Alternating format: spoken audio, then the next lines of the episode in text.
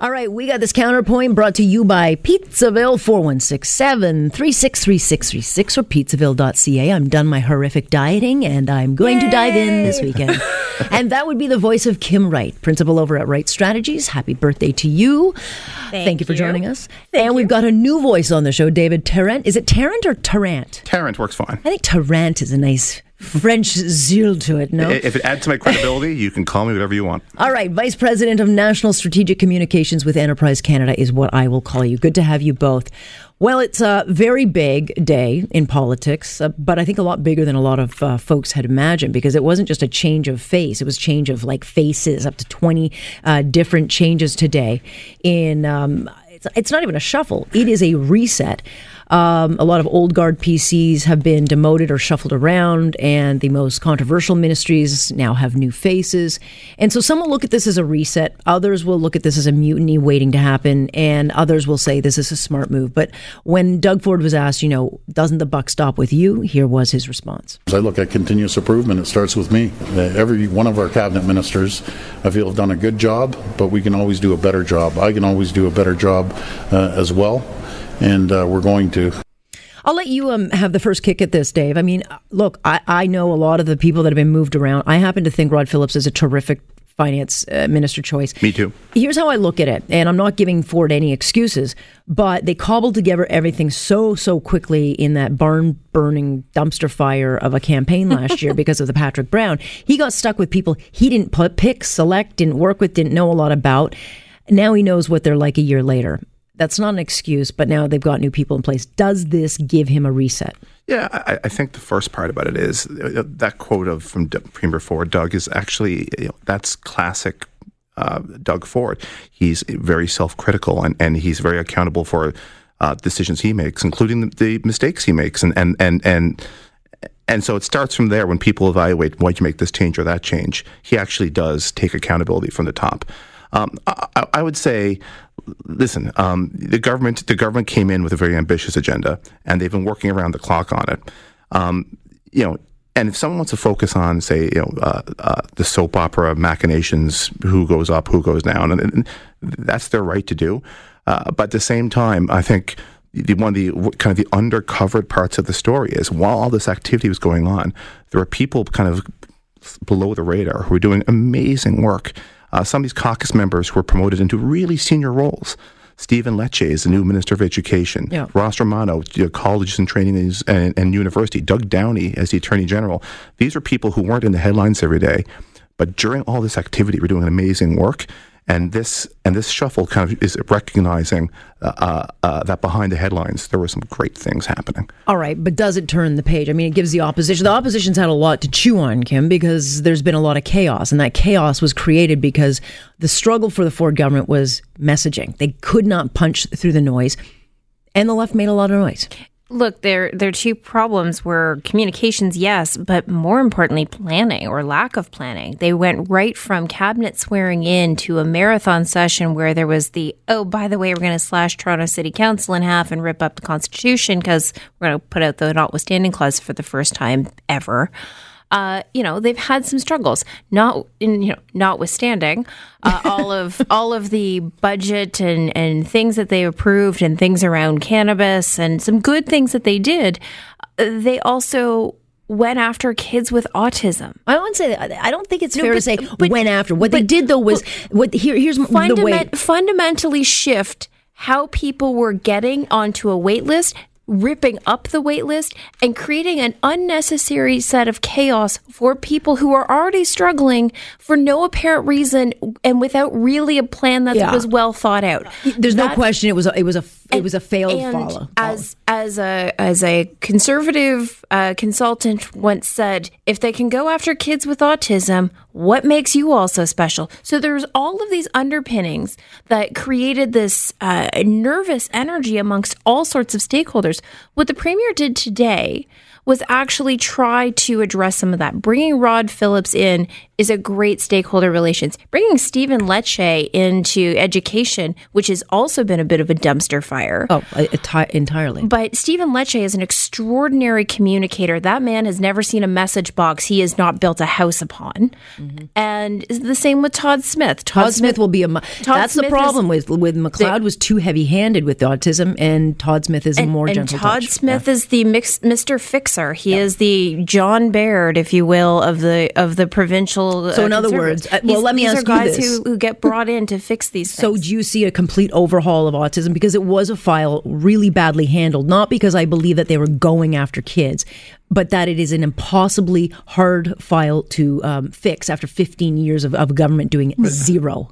I don't. I think there's no debate about that, Alex. I think, uh, in addition to you and, and Kim, uh, Premier Ford has said that if he had one do-over, he, this would be the file. He, he would have done done things differently on that file. So does the cabinet shuffle and putting Todd Smith in mean a green light that this thing's getting overhauled? Because Amy Fee is the parliamentary assistant. She's got two kids with autism, so this is a very personal file to her. And having having spoken with with Ms. Fee on this before, absolutely. And there are other members of the caucus who have. Uh, who have uh, relationships uh, with with family members have, who have uh, autism as well. Um, I- I would say this: the original goal, the original goal of the autism change, and we're not here you know, to, to relitigate that, was that there were a lot of families who were getting nothing under the previous plan the Liberals had, and and that problem still remains. Uh, and and so the goal that the government had from day one is a situation where you know three quarters of families with children with autism are getting nothing is is fundamentally unfair and unsustainable. And so I think that goal is not going to change. Uh, uh, how you go about uh, uh, putting in place that solution. Uh, I mean, the funding envelope has gone up, as we all know, but it, it, it went up months ago. Um, that you know, is there better ways of implementing it? For sure. Uh, but the goal, and the goal, quite frankly, Lisa MacLeod and Premier Ford both both said remains the same. There should not be two classes of families with with children with autism in this in this province, and, and that needs to be fixed. Let me just jump into this next topic because I got a bunch of topics I want to get through, so I don't want to um, cut them out. Um, the other issue uh, is something that you well know is the Bill 66, and this is uh, despite cries of having no money, which we've heard in Toronto. Toronto Council voted yesterday against the provincial law, which would have given them permission to open up construction contracts, and this could have saved Toronto a lot of money. And they invited, you know, they've stayed, you know, with giving their union buddies these contracts. Meanwhile, Hamilton has now voted in favor of it. You're not happy, Kim. So, in, disclosure to listeners, I do work with the Carpenters Union. In fact, I was in uh, in Hamilton on this issue.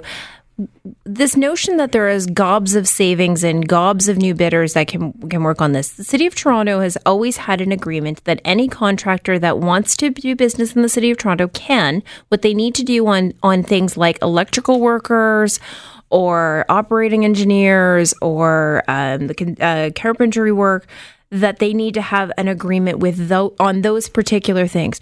This has always been less than 2% of the overall cost. But what's wrong with That's, competition? it's not, It- that's but all- Alex, there is competition. That's within the a small absurdity group. of it. Within a small and, and this has been a deal that has not just been in place because of John Tory. This has been in place for generations in the city of Toronto. That'll And make it right. And ha- and and it has never been about quantifying uh, an overall cost of what that labor agreement component has been.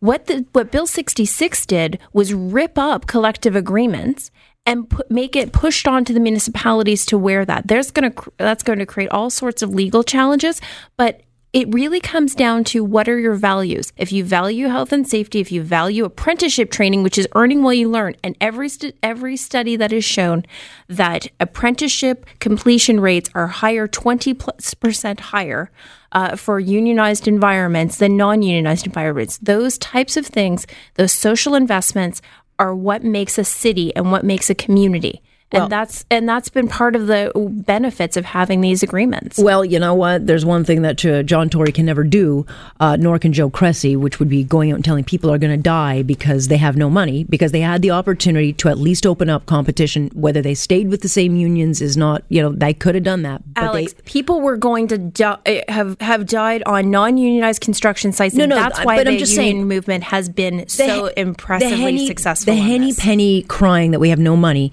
The city can't complain that it doesn't have any because they could have opened this up and they chose not to. I mean, Alex, I mean, we've also done some work with people involved in this debate. Uh, in, in, in fairness, as well, what, what I can go back and say, you know, why this debate's taking place in the first place was when Bill 66 was, was originally being discussed uh, by the provincial government.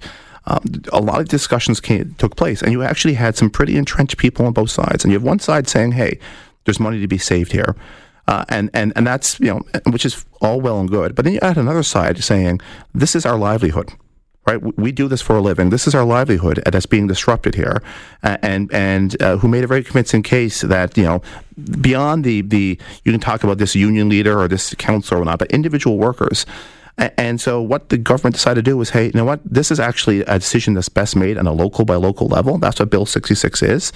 And whether it's Toronto or Hamilton or Waterloo or anywhere else, uh, uh, local leaders will, will make that decision. But but the key part about it is um, the challenge that should come is that if a council says we don't want to do this because it's too disruptive to people's jobs and people's lives, then the challenge is on them to say, okay, now go find a less disruptive way of finding those savings. I think that's where councillors should be held account- accountable and, and mayors should be held accountable. 100%. All right, guys, I've got to leave it there for this half because we are way late. Um, when we come back, we will pick up the issue of Elections Canada. Elections Canada scrapping a plan that was never should have been started. So we'll pick that up in just a couple of minutes. This uh, part of your counterpoint brought to you by Pizzaville, 416 736 3636 or pizzaville.ca. Keep it clean and easy and order yourself a pie. We got Kim Wright and we've got David Tarrant joining us tonight here. Let's talk a little bit about this gun buying program. The uh, city of Toronto so broke that uh, they were able to spend 750,000 dollars to buy more than 2,200 long guns and 900 handguns. It's all part of this buyback program of getting guns off the streets. But, you know, they didn't buy back the illegal guns that were used, let's say, at the Raptor uh, parade or the party on uh, the winning night of the, fina- uh, the finals. The bottom line is this will make a lot of people feel good. Sure, they got some guns off the street, but this is not a solution to a problem no one will admit actually exists anyone i don't imagine there are very many people who don't acknowledge we have a gun problem in the city well they do but they won't address the, the causes of the, gang the, violence we, we a there's gun, a gun crime problem yeah, in the city is, there is a gun crime problem there is a guns and gangs problem uh, and those things need to be addressed. And it's not a one size fits all solution. This, there is a whole raft of things that everyone needs to start wrapping their heads around the socioeconomic housing shortages, uh, opportunities for people to get into better circumstances a cultural some cultural situations that has made it uh, where people think it's okay and cool and all and there's the a problem with how we investigate and, and, it and what we can and do all and of what those we give things. police and we to need do. to have those as I've said repeatedly on the show and in other places we need to have a grown up and honest conversation about how do we get at guns uh, in the city there should never have been a point in my life that I was sitting in a restaurant and watched gunmen come in mm-hmm. and I had to go under and dive under a table. Yep. That should never have happened in the city of Toronto. That happened to me. That's happened to lots of other people. And it's unfortunately in a lot of communities across Toronto, their day to day life. Hey, look, we never should have seen this at four o'clock in the afternoon at a parade with two million people. But again, and I agree with uh, Kim, there are a lot of things that need to happen that have been ignored. But you definitely have to get to the guns and the, and the gangs. And the only way you can do that is if you create the teams to do the intelligence and investigative work that they have to do. Bingo. There's two words in the label gun criminal. And it feels good to talk about the guns, but you need to talk about the criminals as well. And the fact of the matter is, so much of the gun crime in Toronto, uh, you, you, talk to the police, and, and, it's been driven by, by, by criminal cartels and gangs who are involved in drug trafficking and human trafficking.